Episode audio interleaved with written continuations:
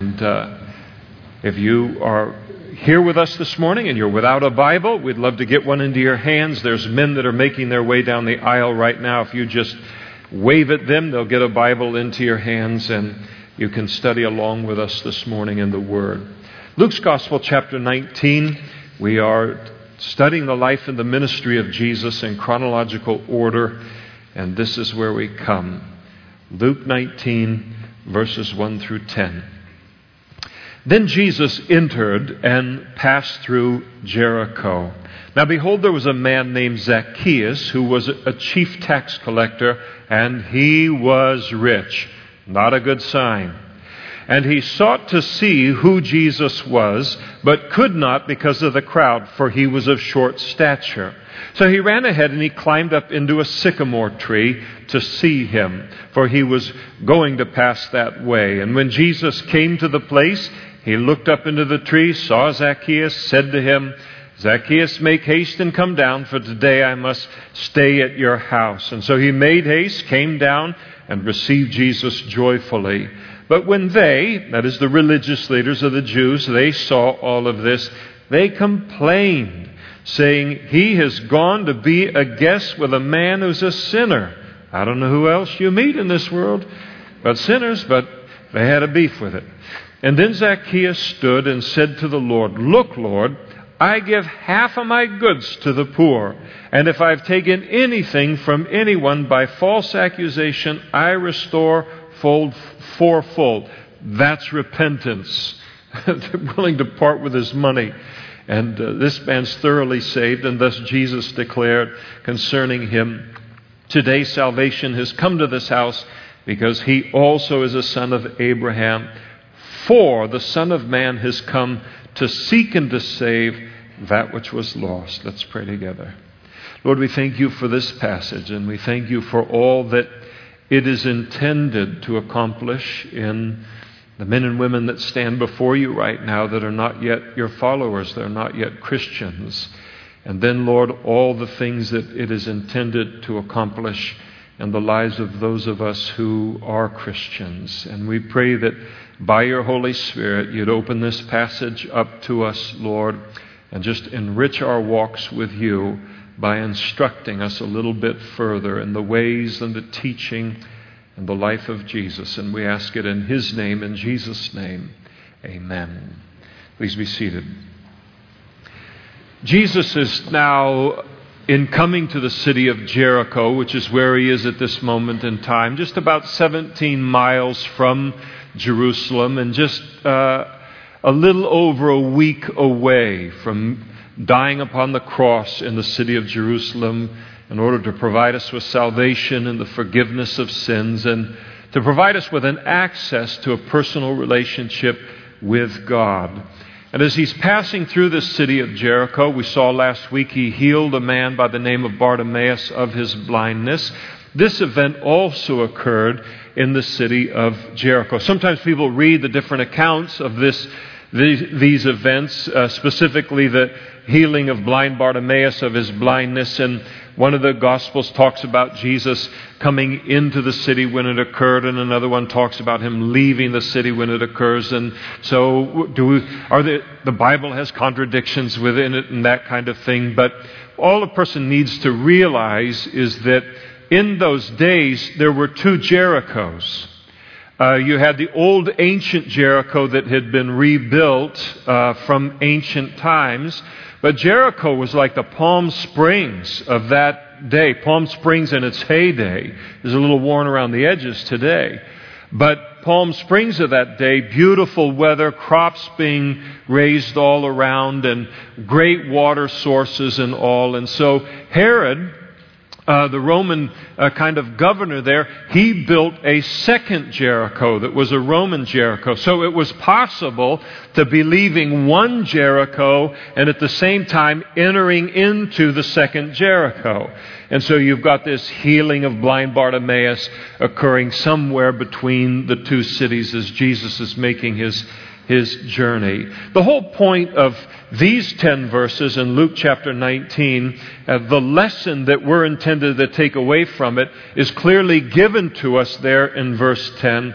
where Jesus himself tell, tells us, For the Son of Man, speaking of himself, has come to seek and to save that which was lost. That's what the Holy Spirit wants us to learn about Jesus from this passage.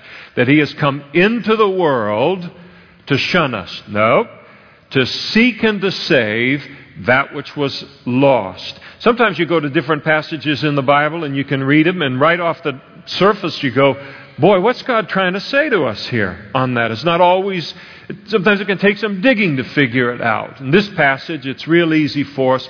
Jesus tells us why it's in, in the Bible.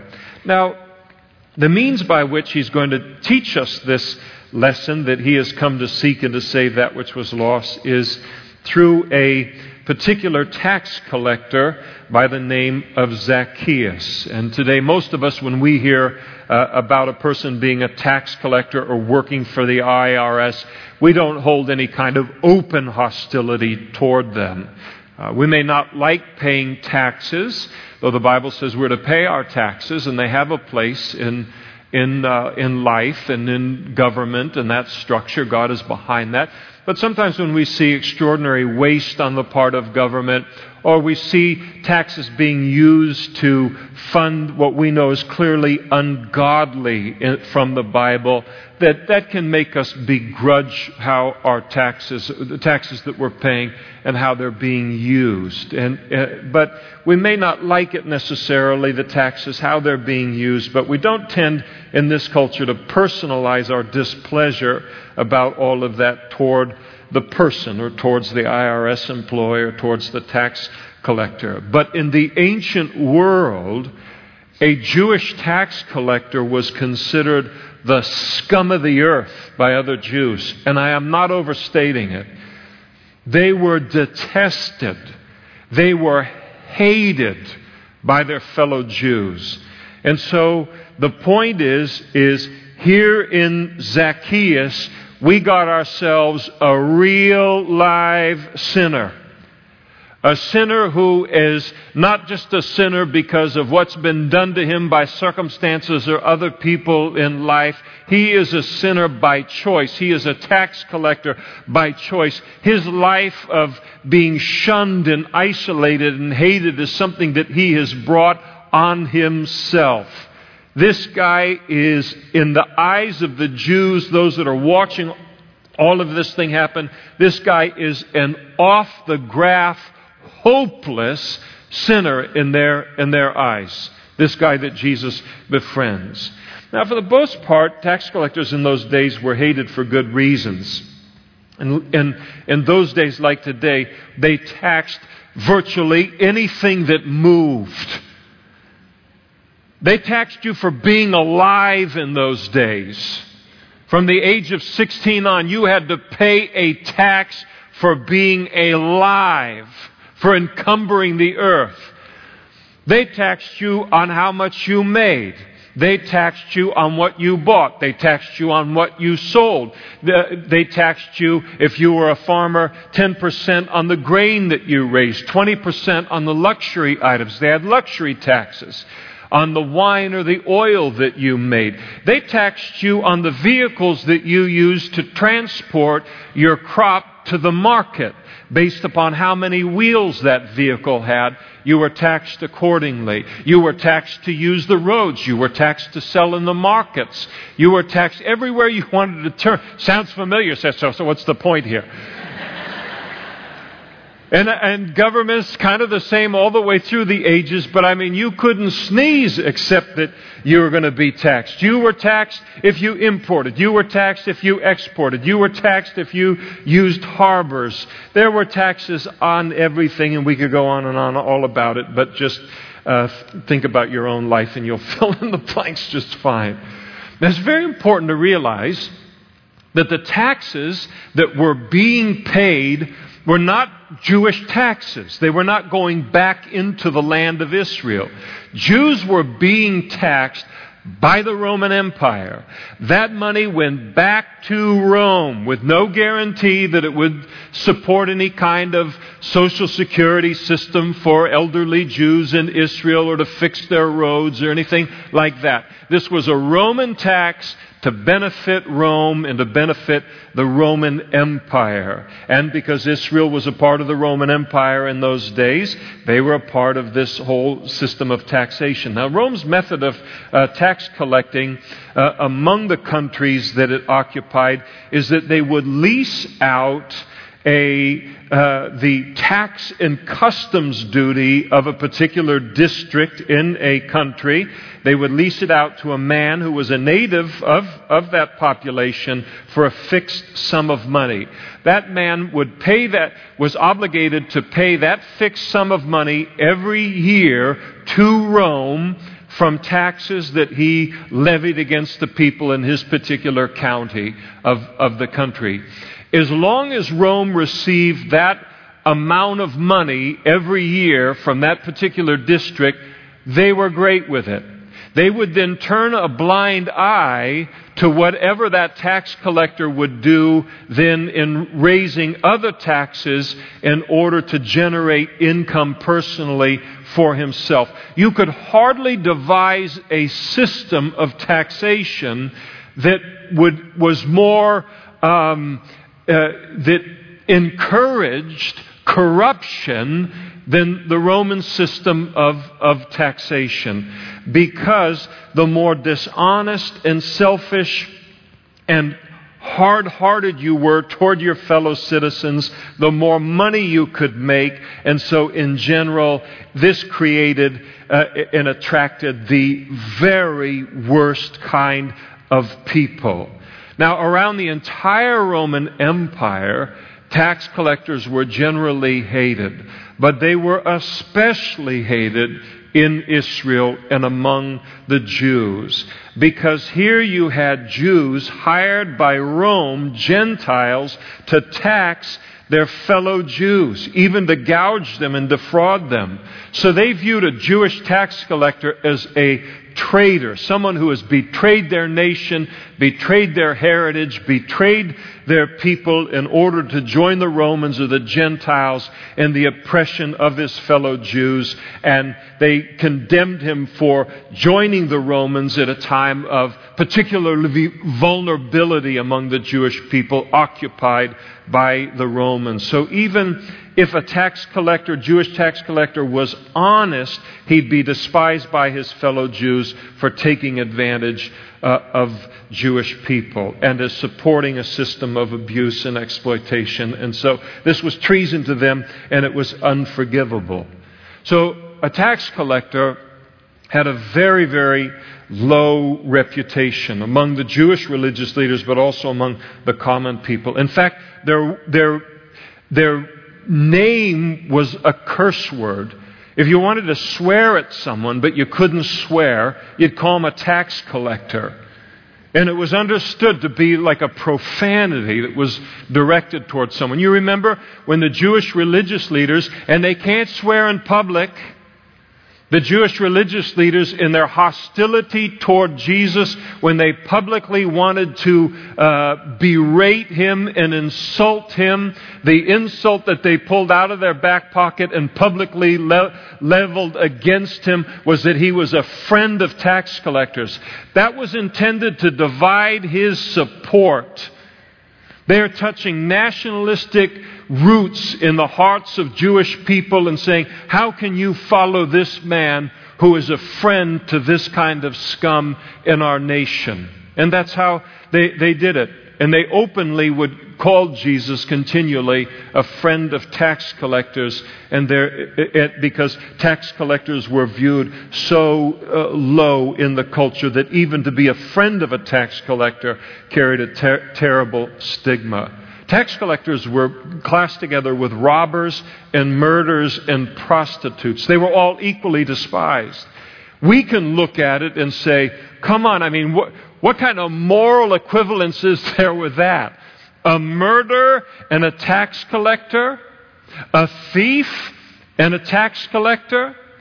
Except that if you were being gouged by one of these tax collectors, and to the degree that they became rich, it was food off your table. It was tennis shoes or sandals off of the feet of your children.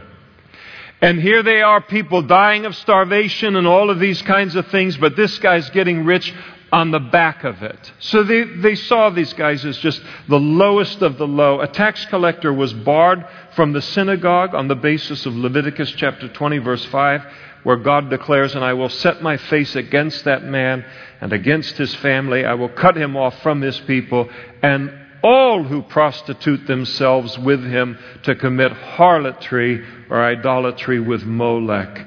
To them, to the Jewish people, just as prostitutes threw away all of their dignity, all of their godly character for the sake of money, they viewed tax collectors in the same way. A tax collector could not be a judge. A tax collector could not be a witness in a court of law. The Talmud taught that there were three persons to whom it was perfectly legitimate to lie to a murderer, a thief, and a tax collector. Remember John the Baptist when he was preaching a message of repentance to the nation of Israel. Some tax collectors got convicted in their heart about the life that they were living, and they spoke to John the Baptist and they said, Well, what in the world do we do? And John the Baptist, knowing, John the Baptist didn't say to them, Oh, you know, I've heard that there are some good tax collectors and there's some bad tax collectors. Which variety are you? They were also notoriously bad. He spoke to them as a group and he said to them that they collect no more than what is appointed for you. Even Jesus acknowledged that the tax collector in general deserved his poor reputation in the culture. Matthew chapter 5, he said, For if you love those who love you, what reward have you? Do not even the tax collectors do the same? And if you greet your brethren only, what do you do more than others? Do not even the tax collectors uh, do the same? Matthew chapter 18, where Jesus is addressing how we're to take handle conflict before one another in the body of Christ, and he addresses the person that refuses to uh, adhere to church discipline or to listen to it. He said, But if he, ref- uh, he refuses to hear the church, let him be to you like a heathen and a tax collector. To give us an idea of how rare an honest tax collector was at the time, uh, there is a Roman historian who recorded that in his travels he came across a town where they had uh, put up a monument to an honest tax collector. They were so rare that if a city had one, they felt obligated to honor him or to acknowledge it in their, their gratefulness for it. So these people were hated uh, by all of the people, and they were hated for two principal reasons. Number one, viewed as traitors, and number two, because of their corruptness.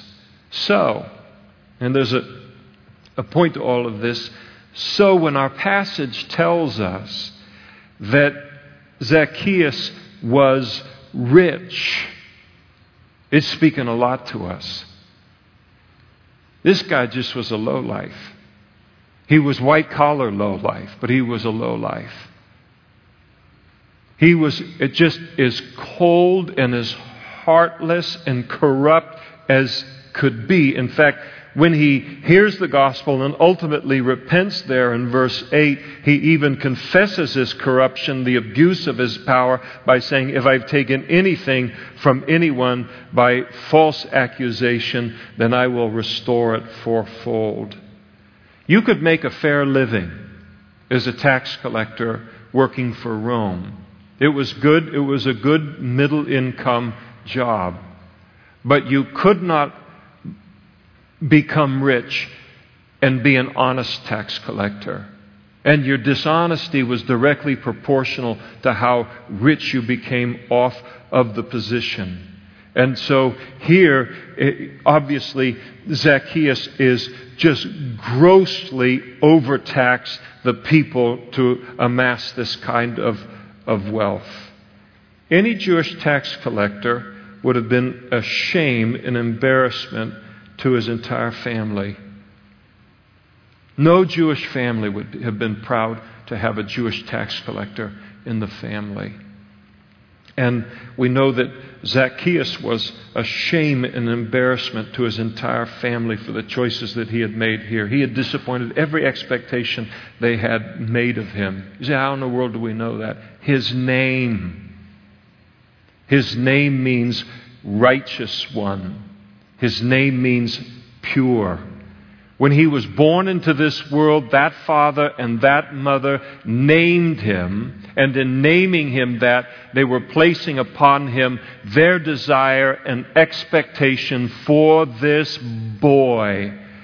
That when he would grow up, he would walk with God, and that he would be an influence for righteousness and purity among the Jewish people. And instead, he makes this choice in his life to become a tax collector. And he'd chosen to do it.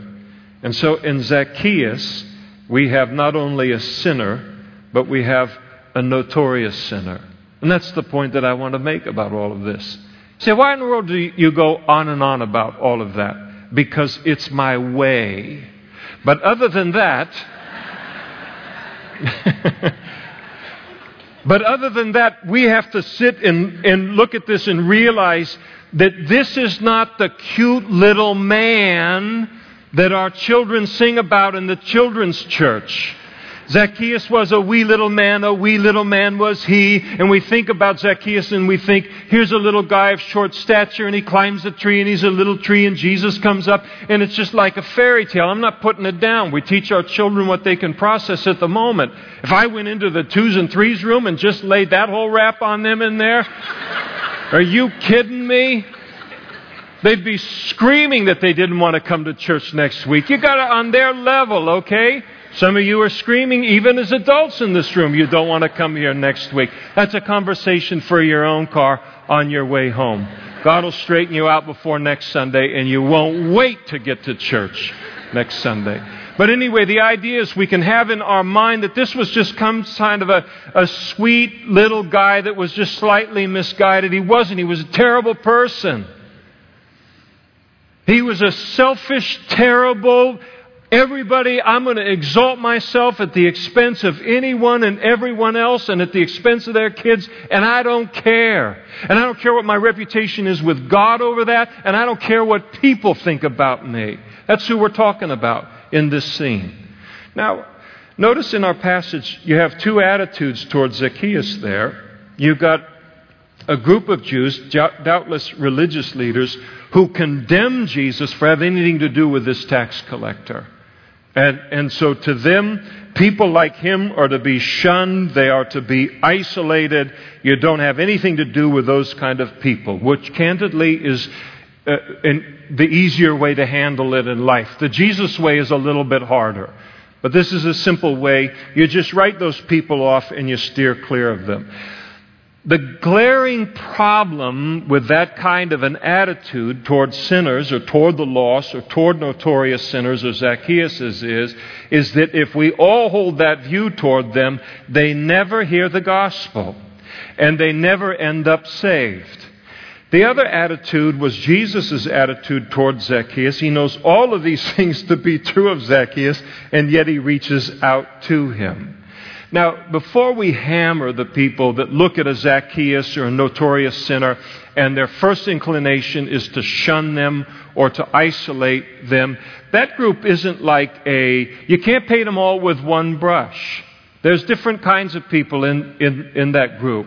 There are legitimately one camp, I think, in that group who strictly wanted to avoid contact with sinners because they were concerned that that contact would spoil their reputation for holiness among God's people. And so that appears to be what's happening here, and, and Jesus exposed it as, as being unchristlike. It's not like him at, at all. The, the saving of any soul, no matter how. Uh, how notorious a sinner a person is, if it means that my reputation as a Christian is sullied for a period of time for having contact with them in order to bring them the gospel, it is worth that happening. God knows how to take care of our reputations. But there's another group of people who uh, shun this kind of sinner, not out of a sense of self righteousness or a sense of superiority, but rather out of a very legitimate concern uh, for themselves, for their children, their grandchildren, for other Christians, that they not be drawn into the sin of the sinner. And they look at that kind of person and they think to themselves, Listen, I don't know that we can have contact with that kind of person, and it appears that it more, might be more likely that we would be drawn into their sin than that we will ever draw them out of their sin and into a life of godliness. And so they don't want to end up being influenced by the sin of the sinner. That's a real thing we have to deal with as Christians.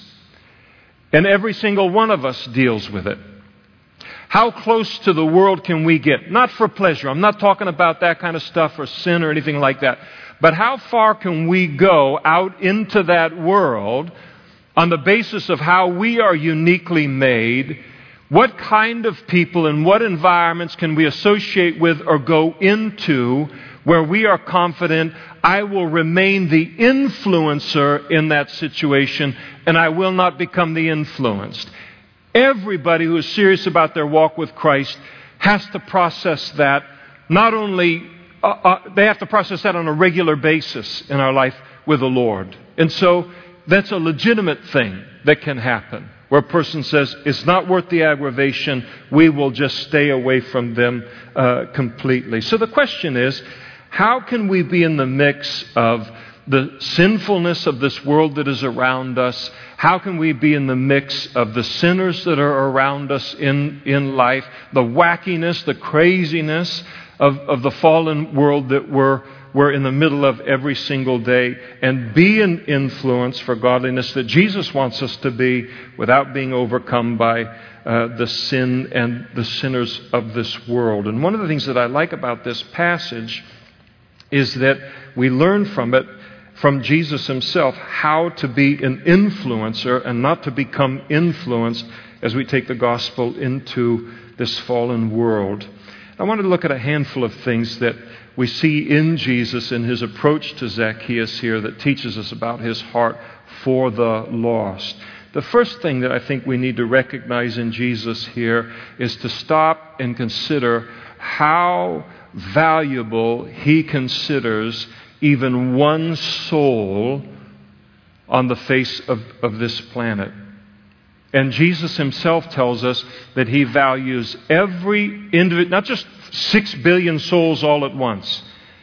He values every single soul in this room individually and in the world and in human history to such a degree that he was willing to leave the glory of heaven to come and be born into this world, to die on a cross, to provide us with a gospel and a salvation and good news in the light of, of our lost condition, our sinful condition, in order for us to know that we uh, have a way of salvation and then to tell us about that way. I was at a pastor's conference a couple of weeks ago, three weeks ago or so, in the East Coast Pastors Conference in uh, Philadelphia area. And the first speaker at that conference was a man by the name of Frank Drown. And um, he got up to speak, and uh, in that first session, he was also one of the speakers at this conference, this same uh, here in California this this last week. He's in his 80s now, and he's retired, and the, not completely retired, but 80 will retire you uh, concerning certain things in, in life. It slows us down a little bit. And uh, so he came and he spoke, and he had served for 37 years as a missionary in Ecuador among the Jivaro Indians. And they were notorious at the time that he ministered to them uh, for their head shrinking. So this is a difficult group to reach out to and take to Starbucks.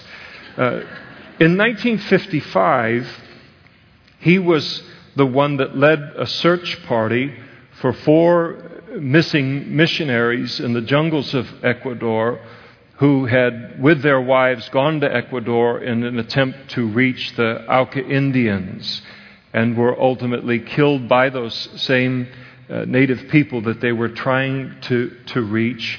And uh, uh, among them, famously, uh, Nate Saint and also Jim Elliot. And he was personally involved in the retrieval of their bodies out of the water and, and then the burying them on, on, on the scene of uh, of their death. And as he's delivering this message, he's just weeping through. It's, it's like it happened to him yesterday as he's sharing the whole story. And he's talking about how he and his wife, and they're all young people at this time, talking about over 50 years ago. And they go to the jungles of Ecuador. And they go there and they, they learn the language of a native people where no one but those people knows the language. They learn it from scratch. And they become fluent enough in it for the purpose of then taking that language and translating the New Testament in that language in order to bring the gospel message to them of God's love and of His forgiveness and all of the hardship and all of the jungles and all of the sacrifices. I'm listening to him lay all of this out. And he's not laying it out in a way of saying, let me tell you about all the sacrifice he went through. He's just talking about his life. And as I'm sitting there listening to that, because I live in Modesto and I serve in Modesto, I take everything back here. And, and, and as he's talking about what he was essentially communicating was the value that they placed upon human souls.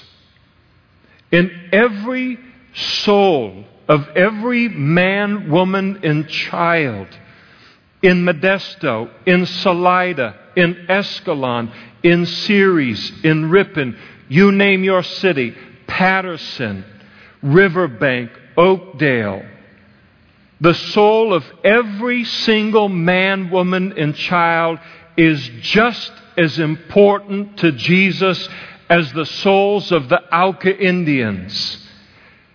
And just because we don't need to buy an international plane flight to go to them to share the gospel doesn't mean that he doesn't love those souls as much as the ones that you got to buy a flight to go out and to reach.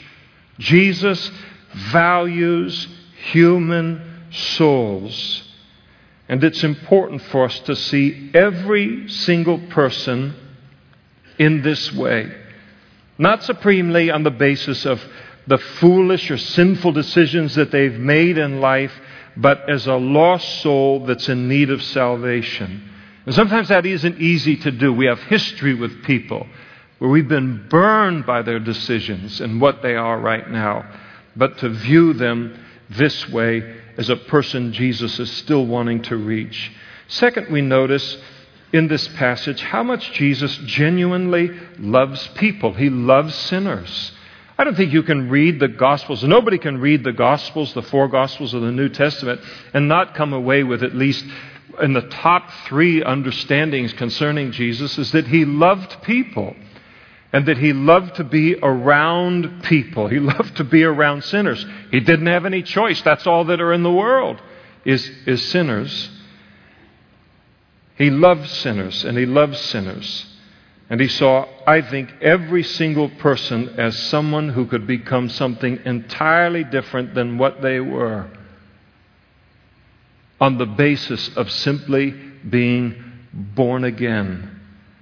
And he really, really did want people to have the opportunity to be brought out from under the bondage of their sins, the consequences of their decision making. He knew that if a person could just be born again, their whole life would change. And he loved people and he loved to bring that message to them.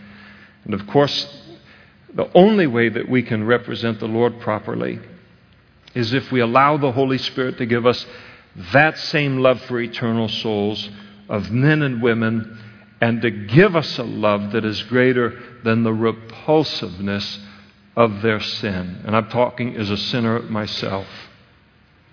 And only God can do that. But it's a prayer that He answers.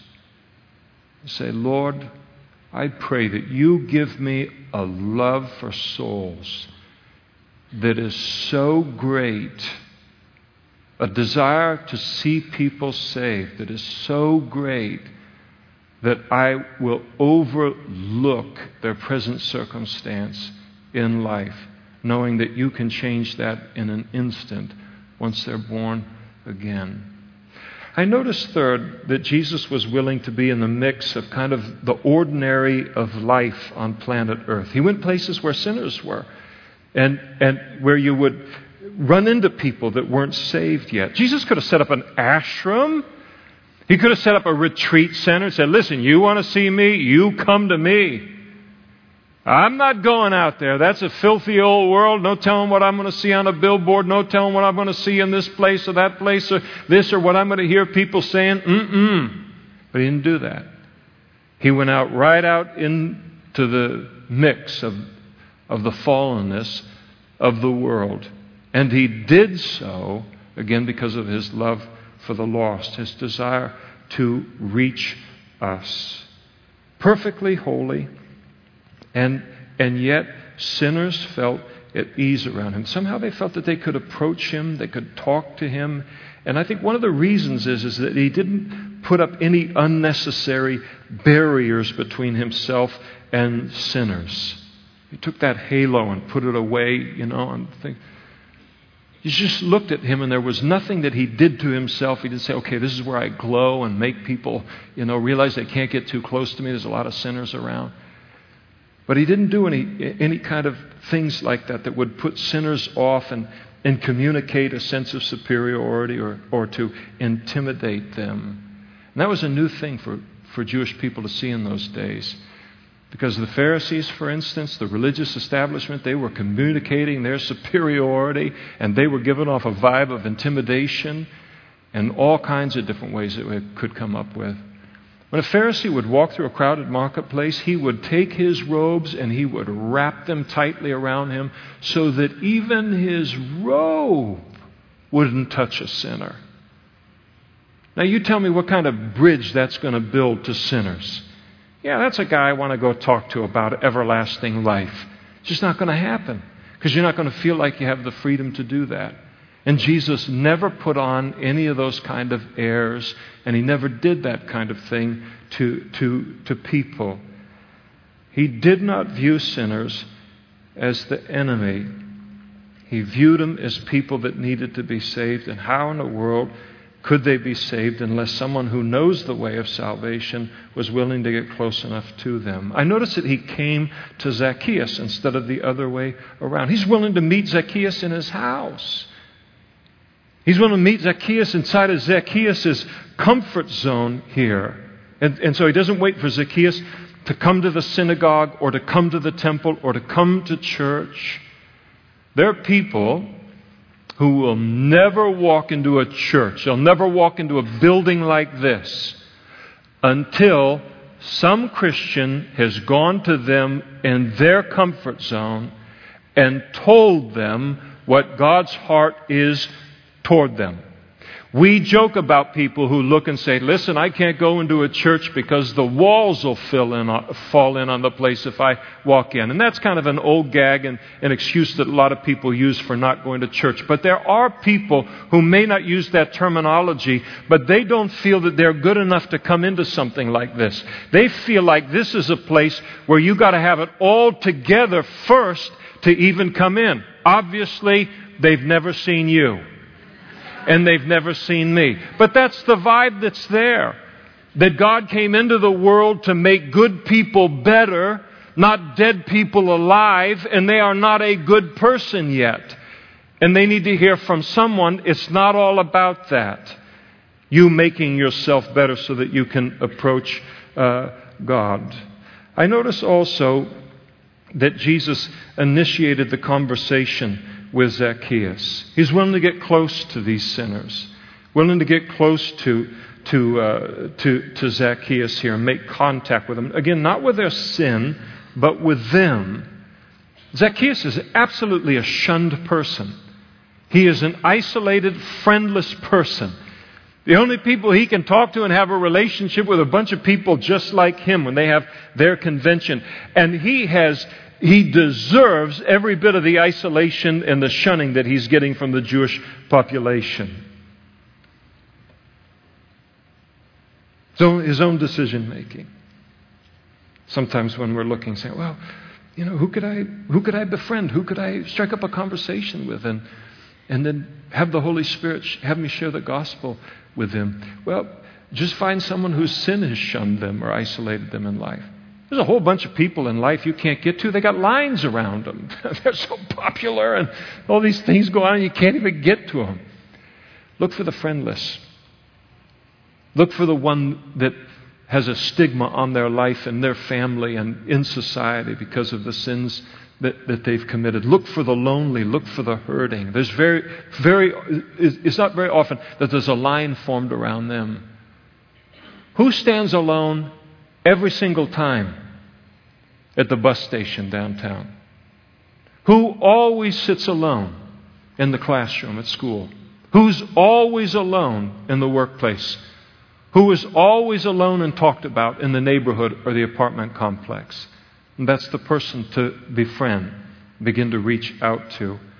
I also noticed that Jesus was willing to invest time in Zacchaeus. Time's a valuable thing. Jesus' public ministry was three and a half years. Very, very short period of time. And yet he commits the better part of a day to talking to one person, coming to his house. Jesus is just now about eight days away from being crucified. Every second is valuable at this moment in time. Yet he takes the better part of a day to establish a relationship with a notorious sinner in order to bring a uh, message of salvation to him. Amazing.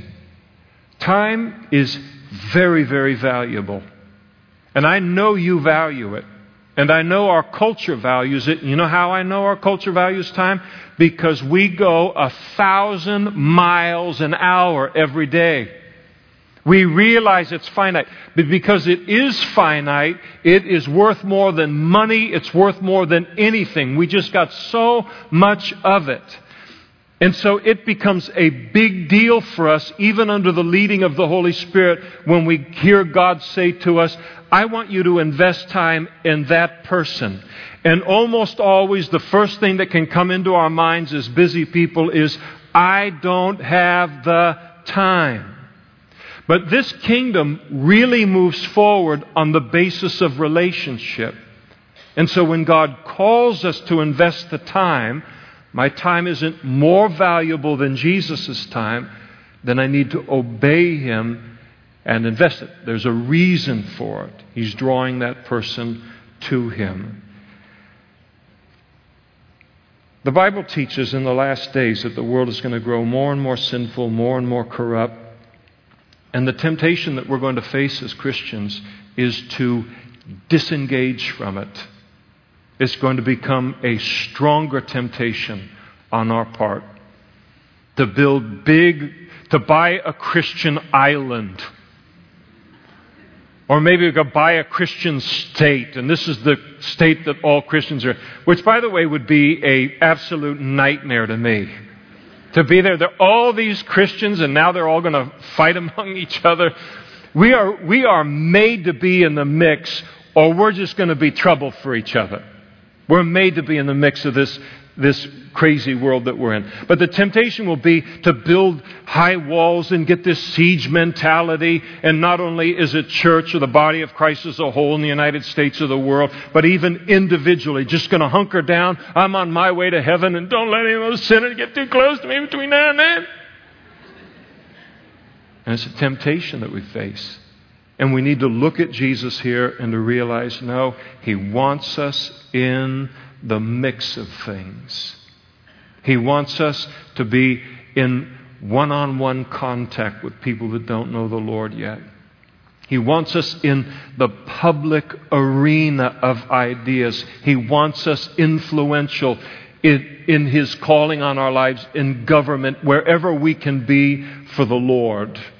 And, and it, it takes time to do that, and we need to engage the culture in this way. All of us should have contact with the lost in this world on some level in our life in order to introduce them to Christ, whether it's in our, our homes or neighborhoods or schools or workplace or wherever it is. And the reason that this is so important is they do studies on this kind of stuff, and the data indicates that the average person who becomes a Christian, within two years of their Christian life, they will have virtually jettisoned every relationship with unsaved people. Whether it's family members or whether it's friends, they will find themselves at a point in their life where they'll one day wake up and realize everyone I hang with all the time are Christians. The problem with that is that then the only people who are introducing people to Christ out there are people who haven't hit the two year mark yet. Or people who wake up one day and realize that I am not a spiritual person on the basis of how few unsaved people I come into contact with in life, and they realize I have, in an unhealthy way, shut myself off from reaching people with the gospel, and then choose to change their life to have a greater contact with the lost world out there. And so this is where we naturally drift unless we reach a place in our life where we purposely determine, I am going to stay in the mix of what is happening in this world for God's glory and for the good of my fellow human being. Otherwise, we will tend to isolate and become unlike Christ, and then all kinds of problems begin to develop because of that. Now, having said that, let me be quick to add there's nothing wrong with a person becoming a, a new Christian. And God has pulled you out of an environment. He has pulled you out of addiction. He's pulled you out of sin. That He really does have to separate you for a couple years before He can plug you back in to certain environments. There's nothing wrong with that. And what he will do is he will raise up other people to reach the people that you want to reach. But if you got plugged back in there too quickly, you wouldn't stand. You wouldn't be an influencer. You would end up being influenced and you would fall. So I don't want to guilt you that when God does take us aside and it's real intensive time in His Word, we do really need to be around mostly Christians at that time in our lives. That's not a bad thing. We just don't want to stay there for all of our Christian lives. Now, number four, and there's only 70, so we'll, we'll be out of here in, in no time. And, and it really ties uh, to this. Jesus, when he went into any environment he went into and, and any relationship that he established with someone, he always was the influencer and not the influence. He always took holiness uh, with him. He never, he never allowed himself to be changed. He didn't have relationships that he, that he went into, and we shouldn't either, where you get into them and they're telling these jokes, and we start to tell these jokes, or they're doing this thing and trying to fit in and build a bridge through unholiness. And this is a goofy kind of idea that's been around now for a few years that you kind of reach the world by becoming like the world in its carnality, and it does not work. The Bible teaches that we need to be in the world, but not of the world. The hearts that God is touching by His Holy Spirit to bring to Him, they will long for holiness by the time you're introduced into their lives. Or one day they will, after they've you know, known you, and then they may shun us for a while, but they will come around where God is, is working. Jesus prayed for us on the night before he was crucified, John chapter 17, verse 15, he said, I do not pray, praying to the Father, I do not pray that you should take them out of the world, but that you should keep them from the evil one. Basically, he was praying for us that we would be in the world. He wants us here, but that we would not become like the world as we're in it. And so we're called to be salt and light. We must reject this idea of, well, we build bridges by becoming as carnal as this person and taking a hit and, and drinking and doing all these things, and then they kind of feel comfortable with us, and then I can share the gospel. It's, it's all bogus, so stay away, uh, away from us. Nothing uh, to do with, with Christ. Number five, wherever Jesus went, he brought the message of salvation with him. When he was in Zacchaeus' home, obviously he shared the gospel there because Zacchaeus repents and Jesus commends him uh, for his uh, faith, calls him saved there in, in verse 9. And as Christians, in every relationship that we have with the lost, there should be this always looking for an opportunity, an opening to share the gospel with that person, the good news that God loves them and wants to save them. And then finally, number six, I noticed that Jesus operated with the confidence that God was going to save Zacchaeus that day. So you notice there in verse 5, he said, Today I must. I gotta stay, I gotta go to your house today, Zacchaeus. You don't know, you're next on the menu. You get saved next. Wouldn't it be nice if you had that kind of clarity, Jesus' clarity in every conversation? Okay, this one's going nowhere. This one gets saved. That one's getting saved. It'd be nice to have it. We don't have that kind of clarity and all. But what we do have is the knowledge that because you sit in this room today, and I stand in this room today as Christians, the fact that we are still on this planet means there are more people who will respond to the gospel when they hear it. There are more people to be saved. The Bible says that once the fullness of the Gentiles is brought in, the last person that's going to be saved before the great tribulation, the rapture, and the great tribulation that follows, will be raptured into heaven. The fact that we are still here means that we are to share the gospel with the confidence that God is preparing people's hearts out there to hear the message that we deliver and will say amen, or that's the truth to the message, when we declare, declare it to them. And we need to have that confidence as, as we share it. So, to the sinner, if you're here today and you're not yet a Christian, Jesus wants you to know that He came into the world to seek and to save the lost, and that includes you. That's his autobiographical statement. It's really beautiful. He came into this world to seek you and to save you from your lost condition. One of the great things that happens is once you become a Christian, is you then look back and you start to see his fingerprints all over the place. And you realize for years and for decades, He's been leading you to that decision. It's wonderful that this God of the Bible, this Jesus, is a seeking and a saving God. And He loves you. And He wants to save you. We can tend again to think of this whole world. Well, He loves the six billion or six and a half billion, however many the population of the world is now. He loves you individually. And He's been seeking you all the days of your life, and He wants to save you this morning. And there are going to be men and women up in front immediately after our service. We're going to have a badge on that says prayer. So you can identify them easily.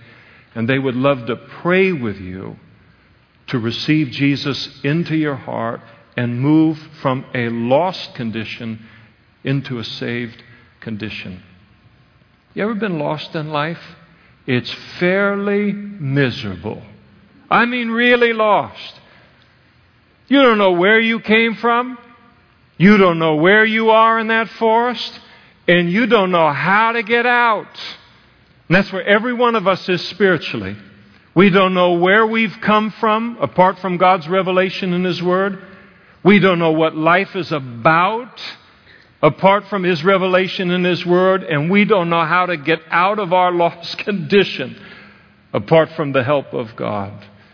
But thankfully, He loves us enough that as we just give our life to Him, He moves us from a lost condition to a saved and safe condition.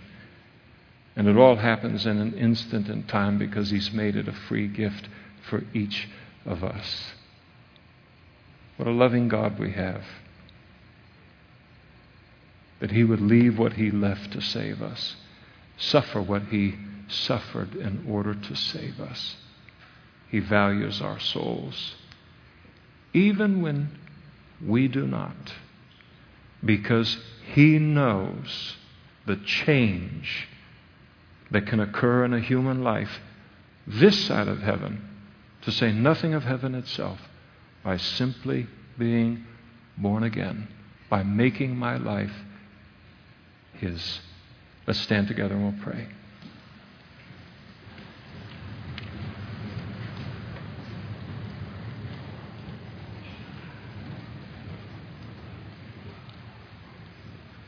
Jesus, we want to thank you this morning that you are a God like this. You didn't have to be like this, and we certainly didn't deserve this. And every single one of us that knows you this morning, we want to thank you, Lord, for our salvation story. I want to thank you for the fingerprints you left all over our lives as we look back and we see how long you were seeking us to save us, Lord, how long you valued our souls before we even knew we had a soul or an eternity. Thank you, Lord, for how good you've been to us. And Lord, we pray that as we just read this passage out of a sincere desire to become more and more like you every day that we live in this world, that you would develop these same characteristics that we see in you in our lives. And we pray, Lord, that you would do it by your Holy Spirit, that you would supernaturally produce it in each one of our lives this love for souls, Lord, to live like you in the midst of this fallen world. We pray for each person that doesn't know you, that stands before you right now. And we pray, Lord, that things would just click for them at this moment in time, and that today would be the day of their surrender to enter into what life is all about with you. You know how to do that, Lord. And you know how to do it in each life, and we pray that you do that in each one uniquely this morning. And we ask it in Jesus' name, in your name. Amen.